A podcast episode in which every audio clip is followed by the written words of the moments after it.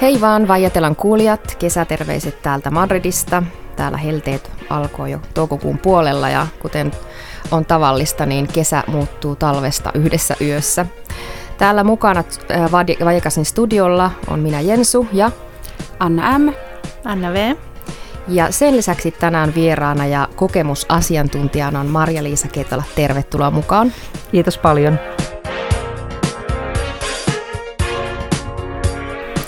Tosi kiva, kun pääsit mukaan meidän kanssa juttelemaan. Viime vuonna meillä oli yksi jakso, jossa me kerrottiin meidän suhteesta espanjalaiseen ruokaan ja ruokakulttuuriin.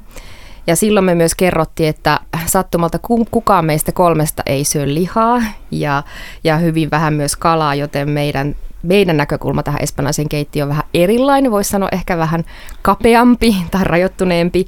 Ja silloin ajateltiin, että olisi kiva saada mukaan joku sellainen, joka tuntee vähän paremmin tai laajemmin tätä espanjalaista keittiötä. Ja silloin me ajateltiin, että Marja-Liisahan sopisi tähän niin kuin nakutettu, koska, koska sä et ole pelkästään sun Espanjassa, vaan myös Meksikossa ja, ja sä oot tällä hetkellä yksi suomalaiset kotikokit maailmalla Facebook-ryhmän vetäjä ja oot myös tunnettu mahtavista ja monipuolisista resepteistään. Ennen kuin hypätään itse asiaan, eli espanjalaiseen keittiöön, niin voitko kertoa Marjalisa lyhyesti, että mistä sä oot kotoisin ja mitä sä teet työksesi ja mitä sä päädyit Madridiin? Mä oon syntynyt Helsingissä, asunut siellä suurimman osa elämästä toistaiseksi, mutta tota, sitten yhdessä vaiheessa elämä kantoi sillä tavalla, että me muutettiin Meksikoon. Mä lähdin sinne Nokian tota, komennukselle. Asuttiin Meksiko Cityssä pari vuotta ja sen jälkeen oli vielä vähän nälkää nähdä maailmaa ja tota, päädyin sitten hakemaan, hakemaan töitä eri puolilta ja täältä Espanjasta sitten löytyi paikka mulle Nokia Siemensiltä silloin. Ja tota, eli työt on niin syynä mulle, että minkä takia mä oon muuttanut, muuttanut Espanjaa ja erityisesti Madridiin. Mitä mä teen työkseni? Mä oon projektipäällikkö, ollut semmoisissa hommissa jo tässä toistakymmentä vuotta ja niitä hommia teen nytkin pääsääntöisesti. Kuinka Noin. kauan sä oot asunut Madridissa? Me muutettiin tänne 2008, mutta me ollaan välillä asuttu tota, Kataluniassa, eli me oltiin muutama vuosi siellä taas mun töiden takia. Mutta tota, sitten kun ne hommat loppu, niin, niin, niin palattiin takaisin tänne kotiin, voisi sanoa.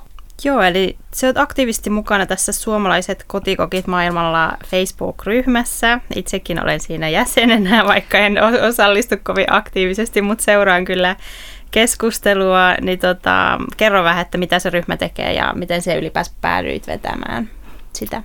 Joo, siis ähm, sehän on muutaman vuoden pyörinyt se ryhmä ja varsinkin nyt pandemian aikana, niin, niin, niin sehän on saanut paljon uusia jäseniä, koska tota, ihmiset tekee enemmän ruokaa kotona.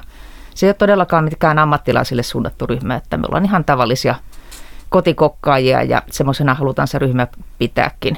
Meillä oli tuossa pari vuotta sitten semmoinen tilanne, että yksi administraattori lähti ryhmästä ja sinne haluttiin niin toinen mukaan, koska ryhmä kasvoi. Meitä on toista tuhatta jäsentä siinä tällä hetkellä, niin sitten se nykyinen admin, joka itse asiassa sen ryhmän perustanut, Susanna, niin tota, oli muhun yhteydessä ja kysyi, että kiinnostaisiko. Ja vähän, vähän aikaa mietin sitä, koska tota, mulla ei ole aikaisempaa kokemusta tämmöisen ryhmän vetä, vetämisestä, niin tota, mä ajattelin, että no yksi kokemus muiden joukossa, että katsotaan miten lähtee sujumaan.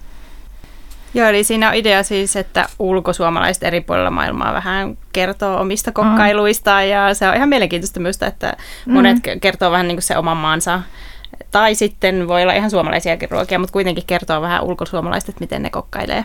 Joo, ja ovatkin. sellaista, niin kuin mä oon siinä myös, me kaikki ollaan Joo. siinä, siinä mm, ryhmässä, niin sitten siinä on myöskin sellaista mun mielestä tosi mielenkiintoista yleistä ruokakeskustelua. Mm. Välillä nyt kun hinnat on kallistunut, on ollut tosi mielenkiintoista nähdä, että miten vaikka, mä en muista mikä se vertailu ruokaelintarvike mm. oli, mutta että mitä se maksaa vaikka, mitä maksaa vaikka mm. kilomansikoita missäkin maassa, niin tosi mielenkiintoista keskustelua ulkosuomalaisten kesken. Ja samoin, jos on joku sellainen suomalainen resepti ja joku ruoka-aine, jota ei helposti löydä, että miten se voi korvata, se on tosi mielenkiintoinen mm. myös saada vinkkejä jäseniltä siitä ryhmästä. Okei, no siis sä, sä kokkaat paljon ja, ja intohimolla Entäs millainen suhde sulla on nimenomaan espanjalaiseen ruokaan? Mitäs mä nyt sanoisin, tuttavallinen. Eli tota, mä oon käynyt Espanjassa ensimmäistä kertaa jo 80-luvulla ja, ja tota, sitä lähtien täällä käynyt enemmän tai vähemmän säännöllisesti. Mä pidän kyllä espanjalaisesta keittiöstä. Mä tykkään siitä, että raaka-aineet on tuoreita. Täällä on hyvin monipuolisesti saatavina esimerkiksi kalaa ja, ja kasviksia. Myös se on kiva, että täällä on alueellisia keittiöitä hyvin vahvasti. Eli pohjoisessa syödään erilaista ruokaa kuin etelässä ja otetaan huomioon myös se, niin että mikä on se paikallinen saatavuus raaka-aineille, niin se heijastuu siihen keittiöön sitten vahvasti. Että tota, en mä välttämättä ole mikään paras espanjalaisen ruoan kokkaaja, mutta tota, kyllä niitäkin reseptejä on tullut kokeiltua, varsinkin jos jossain ravintolassa esimerkiksi maistaa jotain, jotain ruokaa, niin kiva katsoa sitten, että onnistuuko kotona. Ja yleensä nämä espanjalaiset reseptit on aika yksinkertaisia, että jos vertaa esimerkiksi meksikolaisiin, missä on niin hirveän pitkä ainesosalista ja usein aika semmoisia eurooppalaisittain eksoottisia raaka-aineita, niin, niin, niin nämä espanjalaiset on paljon helpompi, helpompi toteuttaa niin kuin voisin sanoa, että muuallakin maailmassa. Niin se on kyllä totta, että yleensä ei ole mitään hirveän harvinaisia mausteita tai muuta, että mm. yleensä on aina aika perusraaka-aineista saa, kyllä. mitkä löytyy melkein joka kaapista helposti. Mm. Onko sulla jotakin bravuuria espanjalaisessa keittiössä?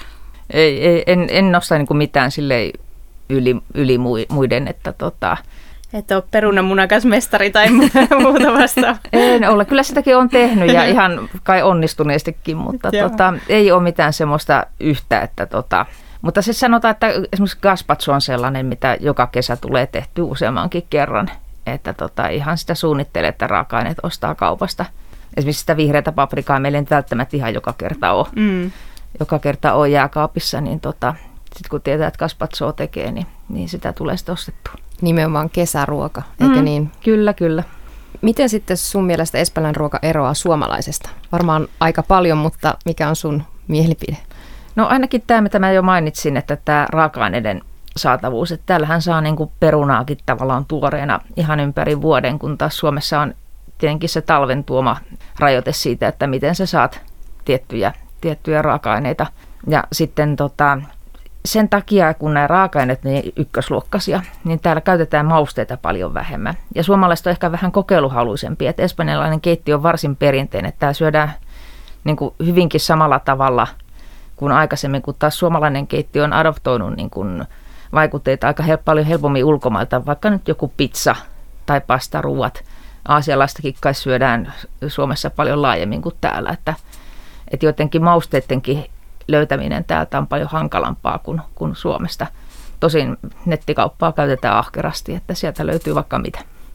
Mikä on sinun lempiruoka Espanjassa? Siis tämmöinen espanjalainen lempiruoka toisin sanoen. No gazpacho, niin kuin mä mainitsin, Joo. niin on yksi, yksi semmoinen, mistä mä tykkään. Samoin kalaruot on täällä todella hyviä. Esimerkiksi tämä lenguado, eli se kielikampela suomeksi, niin tota, se hyvin tehtynä on kyllä, on kyllä tosi maukasta. Tosin kyllä mä syön lihaakin. Eli tota, tuolla meidän kylillä, mä asun kolmen arviohossa, niin tota, siellä kasvatetaan lampaita ja siellä on lampaaliha kyllä ihan ensiluokkasta. Kuulostaa hyvältä, vaikka lihaa en kyllä itse syö, mutta, mutta niin, osaat tehdä siis itse näitä lempiruokia myös ihan Kyllä, kotona. kyllä. Joo. Joo, ne on aika helppoja. Joo.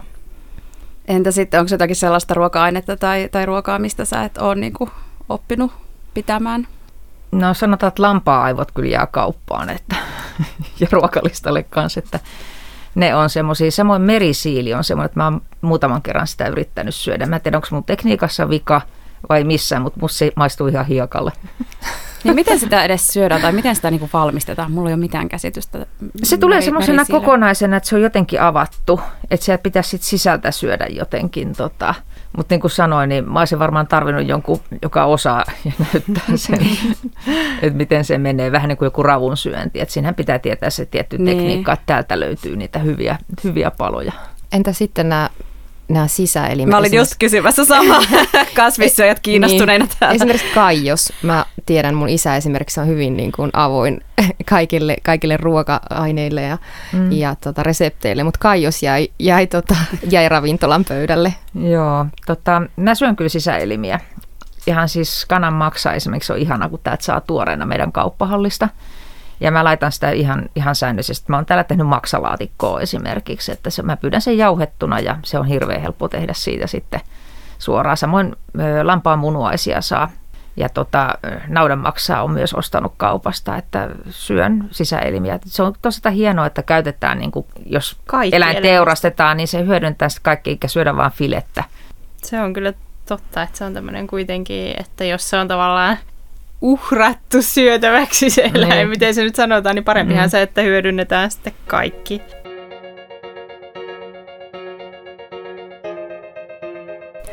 No Suomessa esimerkiksi on äh, niin kuin hyvin tarkat jouluruuat ja, ja semmoiset niin mm. erikoisreseptit tiettynä juhlapäivinä. Ja kyllä on täällä Espanjassakin niin kuin pääsiäisenä tai no jouluna mm. myös. Minkälaisia sun mielestä on nämä paikalliset juhlapäivien erikoisruuat? Sä oppinut niistä tykkäämään? Tämä oli vähän ohari mulle, kun tota, me ollaan ihan suomalainen perhe. Että mulla ei ole niin kuin hirveästi kosketusta, siis tämmöistä rajapintaa ihan tämmöiseen niin kuin espanjalaiseen juhlasyömiseen. Tiedän, että on tiettyjä ruokia, mitä syödään jouluna. Esimerkiksi nämä makeiset, just turron ja polvoronit ja nämä. Mutta tota, mitä ne syö niin kuin jouluaterialla, niin mulla on aika hämärä käsitys siitä. Jälkiruokia me tosiaan, siis turron ja tota, mä oon tehnyt itsekin, että se ei ole kauhean vaikeaa pääsiäisenä. Torrihas? On torrihas, mutta kun mä syön leipää aika rajoitetusti, niin tota, kyllä mä en tiedä miltä se maistuu mutta tota, me tehdään niin kuin näinä juhlapäivinä kyllä ihan suomalaista, suomalaiseen tyyliin suurimmaksi osaksi. Meillä yleensä on kinkku, nyt oli taas kinkku ja tota, laatikoitakin on, on tehnyt näistä jouluruuista. Pääsiäisruokia, mä oon karjalainen syntyperältä, niin että meillä löytyy pashaa kyllä aina, aina pääsiäisenä. Ihanaa. Tota, niin siis Suomessa Välimeren ruokavaliolla on tosi niin kuin, hyvä maine, että se on terveellistä ja laadukasta ruokaa, mutta sitten jotkut taas niin kuin ehkä tulee shokkina se, että täällä on kuitenkin niin paljon kaikkea rasvassa paistettu ruokaa ja niin edelleen. Yksi mun kaveri, joka on täällä asu pari kuukautta, niin just sanoi, että että jos Välimeren ruokavalio on jotain paistettuja siankorvia ja, ja sitten jotain perunalastuja, niin hän pystyy kyllä elämään ilman sitäkin. Mutta niin tota, mikä on sinun mielipide, että onko, se, onko Välimeren ruokavalio niin ravitsevaa ja terveellistä kuin mitä sanotaan? No mulla on semmoinen käsitys, että Välimeren ruokavalio, mikä näissä vertailussa, että mikä, mm. minkä alueen ruokavalio olisi niin semmoinen äh, suositeltava, niin mulla on semmoinen käsitys, että se on otettu jostain kymmeniä vuosien takaisesta keittiöstä. Et se ei ole ehkä ihan yksi yhteen se, mitä tänään syödään Espanjassa. Et se on ollut aikaisemmin niin kuin enemmän kasvisvoittosta. Joo. Mutta kyllähän Espanjassa esimerkiksi arvostetaan ja syödään paljon kalaa.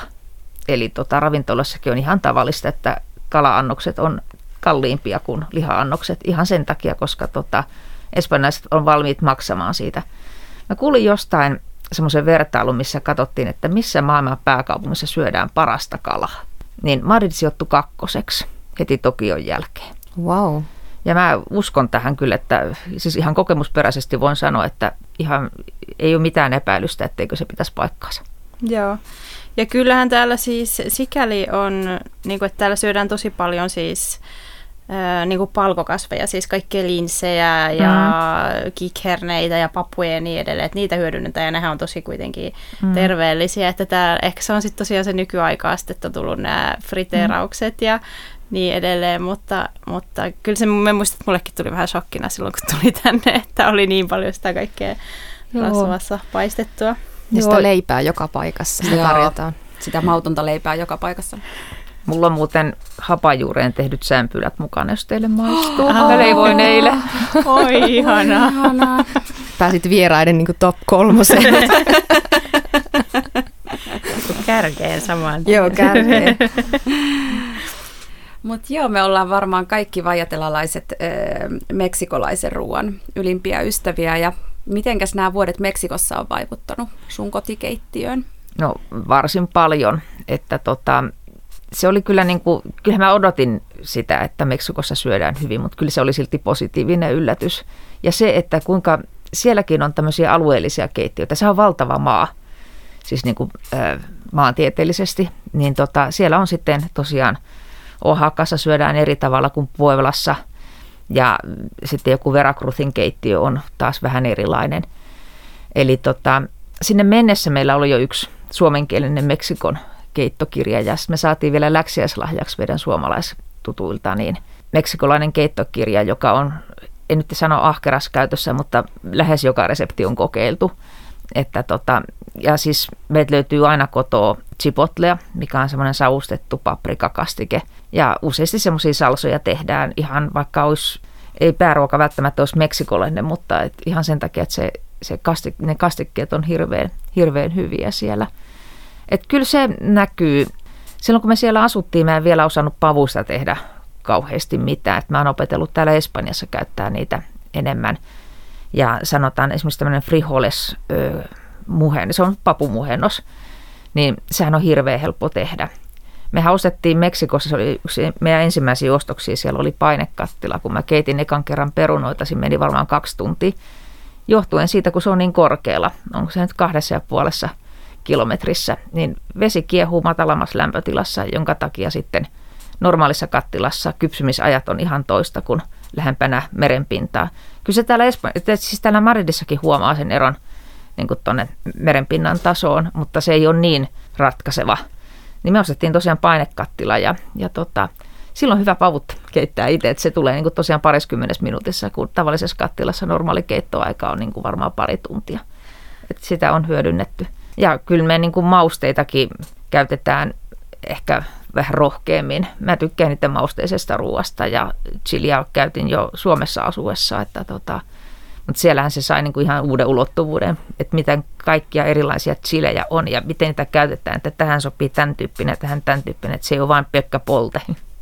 Tuo jotenkin mun mielestä ihan mahtavaa, että miten eri kulttuurit voi rikastaa omaa kokkausta, että hmm. sitten esimerkiksi suomalainen resepti saa yhden sivun meksikolaisen salsan, niin kuulostaa mm. jotenkin tosi, tosi hienolta. Ja, ja niin, että pidetään niin kuin mieli avoimena sen suhteen, että mitä mm. asioita voi ehkä sekoittaa keskenään. Joo, tuohon vielä semmoinen, että eihän se tarkoita sitä, että sä asut jossain maassa, että sä opettelet tekemään ruokaa sen kulttuurin mukaan. Mä oon kokannut, tai me pitää sanoa, koska tota, mä nyt ole ainoa, joka meidän perheessä laittaa ruokaa, niin tota, tykkään taimaalaisesta keittiöstä ja intialaisesta. Et tota, mulla on molemmista, molemmista keittiöistä keittokirjoja ja niitä käytän. Ja tota, mutta en kummassakaan maassa koskaan käynyt.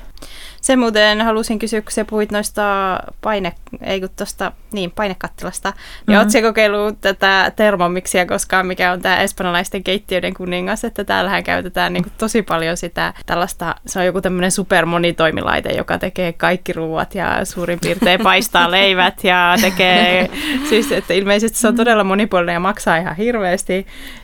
Oletko koskaan miettinyt sellaisen hankintaa tai oletko en. Meillä on kyllä muuten aika, sanotaan, että aika paljon semmoisia niin hankintoja, mitkä on tehty aika silleen täsmäjuttuna. Esimerkiksi meillä on nyt, me hankittiin airfryer viime vuonna ja ihan senkin takia, kun täällä on tämä kesä sellainen, että ei paljon uunia vitti lämmittää, että rupeaa olemaan niitä viimeisiä viikkoja, kun viittii, mm. vitsii keittiö niin kuumaksi laittaa, niin tota, se hankittiin ihan sillä, että on yksi tämmöinen niin uuni, jossa sä voit niin kuin nopeasti laittaa ruokaa, koska sitä ei esillä mitään eikä muuta, ja se ei jää sillä tavalla kuumaksi kuin uuni.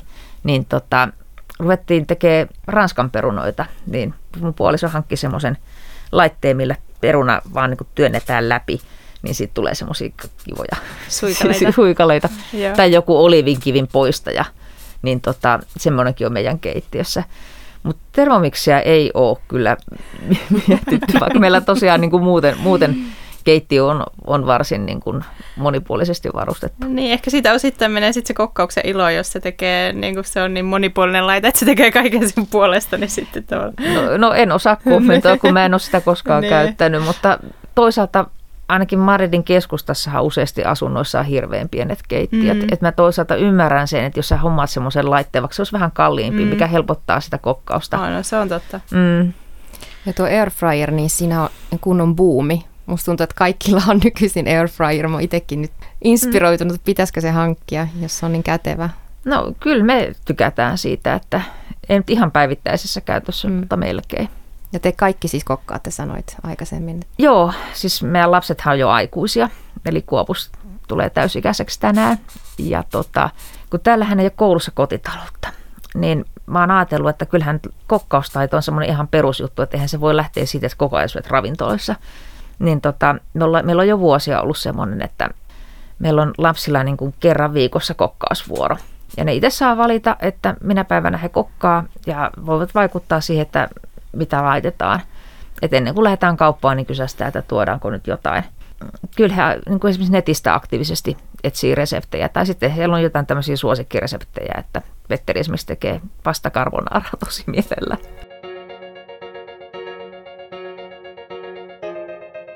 Miten espanjalaiset ruoka-ajat, että oletteko työn niihin mukautunut vai onko teillä suomalainen ruoka-aikataulu? Me pystyttiin Meksikossa vielä aika pitkälti pitämään se suomalainen ruokarytmi, että se ei niin hirveästi eronnut. Et lounas siellä syödään vähän myöhemmin kuin Suomessa, mutta tota, se kun me tultiin tänne Espanjaan, niin me siniteltiin muutama kuukausi ja sitten me luovutettiin. Lähinnä sen takia, kun lasten kaverit oli puistossa ihan eri aikaan kuin me. Tota, se oli ehkä semmoinen niin kuin tärkeä juttu. Ja sitten toinen, että jos sä haluat niin kuin ylipäänsä syödä ravintoloissa, niin nämähän menee kiinni tiettyyn aikaan päivästä tyypillisesti. Eli tota, kyllä me aika nopeasti siihen sitten mentiin. Plus, että tota, se, että syödään toinen päivän lämmin ateria hirveän myöhään, niin kyllähän siinä on käytännön syy. Eli tota, lämpötilat on niin, niin korkeat joskus kuuden aikaan, että ei mulla ainakaan tee mieli, mieli nauttia silloin mitään muuta kuin ehkä jotain kylmää. Joo, totta. Mm. Että kyllä me nykyisin syödään hyvinkin, hyvinkin espanjalaisten aikataulujen mukaan ja se lounas on tosiaan niin kuin yhden jälkeen tai tyypillisemmin kahdelta. Jos syöttekö tällaisen niin kuin espanjalaisen tyylin runsaan illallisen vai, vai semmoinen suomalainen enemmän iltapala? Kyllä me tehdään lämmin ruoka Joo. illallakin. Niin, onko, onko ruoalla sun mielestä merkitystä uuteen kulttuuriin sopeutumisessa? Mä mietin kauheasti tätä kysymystä, kun mä sain kysymykset etukäteen. No siis sunhan nyt pitää syödä, että tota, mulla on ollut onni siinä, että mä oon voinut asua sellaisissa maissa, missä on hyvä keittiö. Että tota, kyllä mä sanon, että se helpottaa. Mä oon esimerkiksi työkavereidenkin kanssa jutellut ruoanlaitosta ja, ja resepteistä. Ja mä joskus valitin esimerkiksi, että mä en niin keksi tästä, mikä tämä bakalla, onko tämä turska suomeksi. Että mä en keksi siitä mitään, mitä mä voisin laittaa. Ja sitten sieltä tuli saman tien, niin kuin, että tee tällä tavalla. Eli siis ihan turskafile nahkapuoli alaspäin uunivuokaan ja siihen tehty majoneesi sitten päälle. Se voi tehdä itsekin tai sitten ihan purkkimajoneesia ja uuniin. Siltä tavalla, että se saa pikkasen väriä. Maistuu. Mulla on sellainen jotenkin kuva espanjalaisista, ne on hirveän ylpeitä siitä omasta keittiöstä, että mä oon ollut monessa illanvietossa, missä tuntikausia vaan puhutaan siitä, että mitä mummo teki silloin aikanaan ja mikä on mun lempiresepti ja missä saa parasta kinkkua ja missä on paras viinialue. Ja sitten se vaan keskustelu jatkuu ja jatkuu ja mä joskus itse asiassa kommentoinut ja sitten paikallista on vähän naureskellut silleen, että aja, että et, et, ettekö te Suomessa sitten juttele tälle pitkän kaavan mukaan ruuasta ja juomasta ja näin poispäin, että ehkä siinä on jonkunnäköinen niin kuin, semmoinen tietynlainen kulttuurinen ero. Niin ja siis kyllähän espanjalaisille just vaikka joku kinkku, niin siis onhan se nyt enemmän kuin joku ruoka. Se on siis, pyhä, mm, pyhä mm, asia. Niin, että siis se on niin kuin jotenkin se on niin sitoutunut tähän jotenkin koko kulttuuriin ja sitten aina just jos sanoo, että ei syö kinkkua, tai siis kun sanoo, että on kasvissyöjä, niin aina on, että et se syö edes kinkkuu. en, en syö, mutta siinä tuntuu, että me en ole tosiaan ikinä edes maistellut tällaista espanjalaista ilmakuivattua kinkkuu, niin kyllä siinä nyt on joku semmoinen kulttuurinen aukko kieltämättä olemassa. Joo. Tuo on mielenkiintoinen aihe toi kinkusyö, että yleensäkin miten espanjalaiset suhtautuu kasvissyömiseen, mm. koska mä oon nähnyt jossain esimerkiksi kasvisannoksia, missä on kananmunaa, tonnikalaa tai kinkkua. Mm. Et miten te olette kokenut tämän, että tota, tämä espanjalaisten käsitys kasvisruoasta on aika väliä? Täytyy aina varmistaa, että siinä ei niin. jossain voileivässä, kasvisvoileivässä ei ole mitään kanaa Joo. tai tonnikalaa. Sandwich mm. vegetal saattaa mm. hyvin tulla kinkkusiivun kanssa. Niin, Joo. ja joskus, ja siis varsinkin siis joskus silloin kymmenen vuotta sitten, nyt se on ehkä vähän niin kuin muuttunut, mm. mutta silloin kun tuli Espanjaan, niin se oli kyllä just niin, että siinä oli aina jotain tonnikalaa, ja sitten ne oli sillä, että onhan siellä myös niitä kasviksia, että siksi se nimi on niin kuin kasvisleipä, koska siellä on niin. myös kasviksia. Ja sama oli yhdessä paikassa kasvishampurilainen. Oikeasti? Joo, kyllä, oikeasti. Siellä oli vaan vähän enemmän kasviksia välissä, mutta ihan kunnon pihvi. Onneksi mä en tilannut sitä, vaan mun frendi, joka, joka se on joskus vähän lihaa, mutta mutta oli sekin kyllä ihan hämmentynyt siitä, että kun hän nyt tässä kasvishampurilaisen tilasi. Niin. mm. Joo, mutta kyllä nykyään siis, täällä, siis tämä on niinku edistynyt sillä kasvissyöjien kannalta Espanja ihan hirveästi, että jo Madridissa on ihan mielettömästi kyllä hyviä kasvisravintoloita ja kaikki niin kuin kaupoissakin alkaa olla ihan kaikkea mahdollista, että enää emme kärsi. Samalla tavalla. niin. Kyllä. Ja toinen ehkä sellainen espanjalainen tapa on käyttää paljon aikaa syömiseen, ruoasta nauttimiseen, sosialisoimiseen ihmisten kanssa, joiden kanssa jaat ruokapöydän. Esimerkiksi me ollaan yhdessä aikaisemmassa jakso puhuttu tästä sobremesa-konseptista, mistä me kaikki tykätään. Niin mitä sä oot mieltä tästä espanjalaisesta tavasta tai näkökulmasta syömiseen? Mm. Musta on tosi hienoa, että espanjalaiset arvostaa nimenomaan omaa keittiötä ja vaalii sitä. Eli tota, eihän se näin perinteikkäänä pysyisi, jos tota, se olisi ihmiselle niin kuin hälläväliä asia. Et tota, ja mulle niin kun ruokailu on paljon muutakin kuin vain energian tankkausta. Eli se voi olla, ja se on ihanaa, kun se voi olla siis nautinto ja semmoinen, minkä sä jaat toisten ihmisten kanssa. Surulla on huomannut esimerkiksi Suomessa, niin perheet saattaa syödä siltä, että jokainen ihan eri aikaa.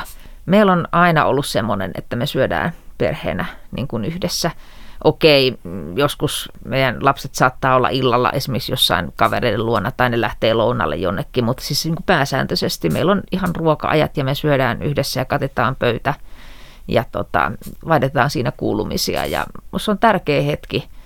Ja myös se, kun lapset oli niin kuin murrosiässä, niin se oli sitten aina kuitenkin semmoinen, missä pystyi, niin kuin, semmoinen hetki, missä pystyi jakamaan, jakamaan päivän kuulumiset ja en ehkä rankimpia huolia kerrottu, mutta kuitenkin että se oli semmoinen, mikä ylläpiti keskustelua ja, ja, ja siinä mielessä tosi positiivinen juttu, että mä niin tykkään tästä espanjalaisten tavasta, että syödään yhdessä, nautitaan yhdessä ja se jaetaan se ilo.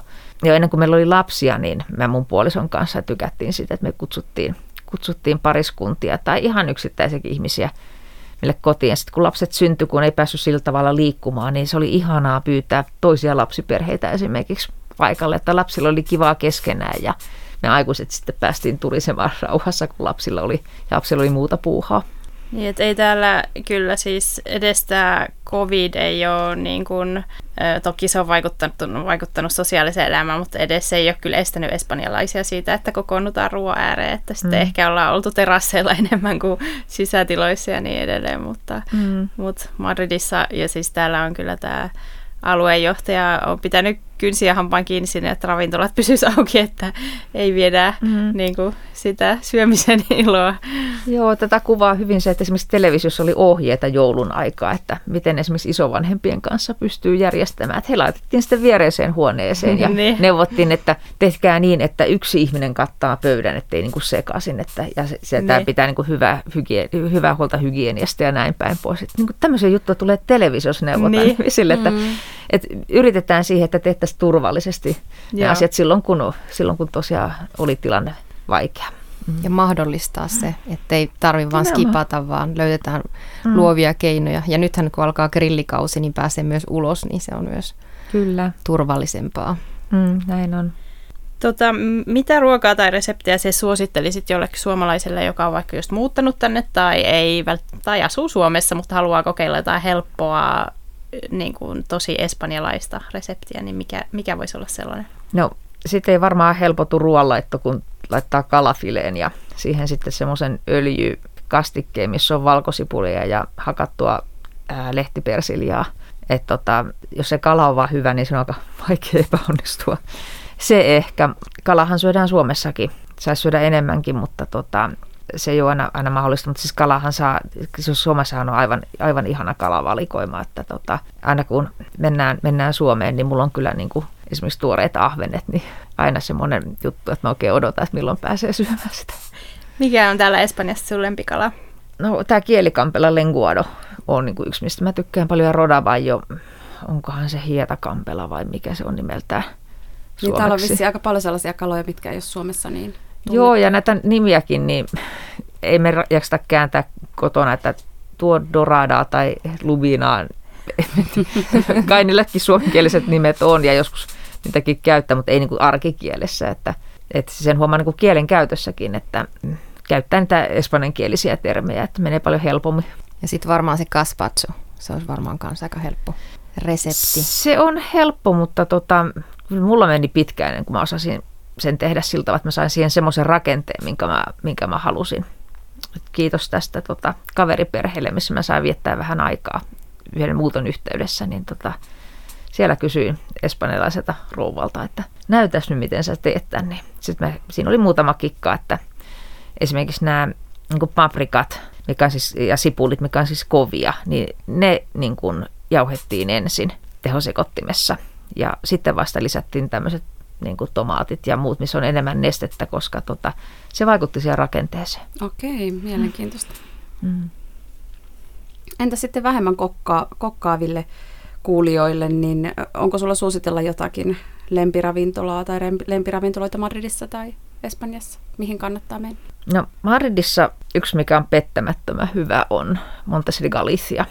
Ja tota, on siellä kolme tai neljä kertaa syönyt ja sanotaan, että jos olisi joku tämmöinen erityinen juhlapäivä, niin tota, siellä olisi, sinne on kiva viedä vieraita. Sitten omalla kylällä, niin meillä on myös tosi hyviä ravintoloita siellä.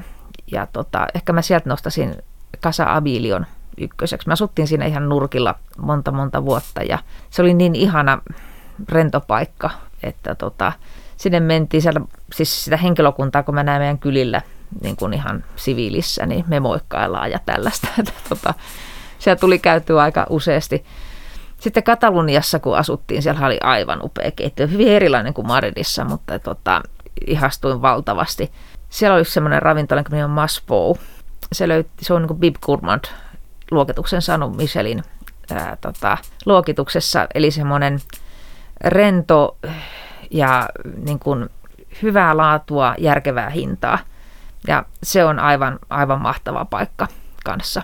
Että tota, jos siellä päin liikkuu, niin suosittelen lämpimästi. Michelin ravintola siis semmoinen, missä on tähtiä, niin mä en koskaan syönyt. Että vaikea, vaikea verrata, mitä nyt tuttuja on, on kuullut, niin aika monet on ollut sitä mieltä, että ei ehkä ollut ihan hintansa arvosta. Mutta tota, kukin tavallaan, niin kuin sanottu, mulla ei kokemusta, että se, ja vähän kanssa, että mitä, mitä arvostaa, että tota, jos ei nyt just löydy oman maan mukaista, niin ja, mutta toisaalta hienoa, että se, niin kuin ruokakulttuuria pidetään yllä niin kuin myös, miten mä sanoisin, vaikealla tavalla tai vähän tälle niin kuin hivistellen, että ei ole pelkkää semmoista niin kuin perus, perusjuttua. Nämä oli tosi mielenkiintoisia vinkkejä, joita halutaan myös jakaa kuulijoille sitten meidän Instagram-tilillä ja ehkä jotain muitakin Marja-Liisan vinkkejä, mitä tässä jaoit meidän, meidän kuulijoille tämän jakson aikana. Ja jos raskit, niin joku sun lempiresepti voidaan myös jakaa Joo. Eh, sosiaalisessa mediassa. Ihan mielelläni. Mahtavaa. Kiitos tosi paljon, Marja-Liisa. Oli äärettömän mielenkiintoinen keskustelu ja no, ruoka on meille kaikille tosi tärkeä asia ja, ja myös auttaa, sillä on myös merkityksensä tähän uuteen kulttuurisopeutumisessa, niin sekä me että kuulijat saatiin arvokasta tietoa ja, ja tuota, maistuvia vinkkejä, joten kiitos paljon kun tulit. Kiitos. Ilo olla Kiitoksia. täällä ja jakaa asioita. Tämä on ehkä semmoinen aihe, mistä ei niin juttu lopu. Joo, varmasti voitaisiin jatkaa tästä vielä toiset puoli tuntia. Ehdottomasti. Kyllä. Kuopukselle paljon onnea. Kiitos. Mukavia syntymäpäivän juhlia ja, ja myös ja Anna M, Anna V, mukavaa viikonlopun jatkoa ja, ja tota, Kea hyvää ruokahalua. Kiitos samoin. Moi moi. Moi moi. moi, moi.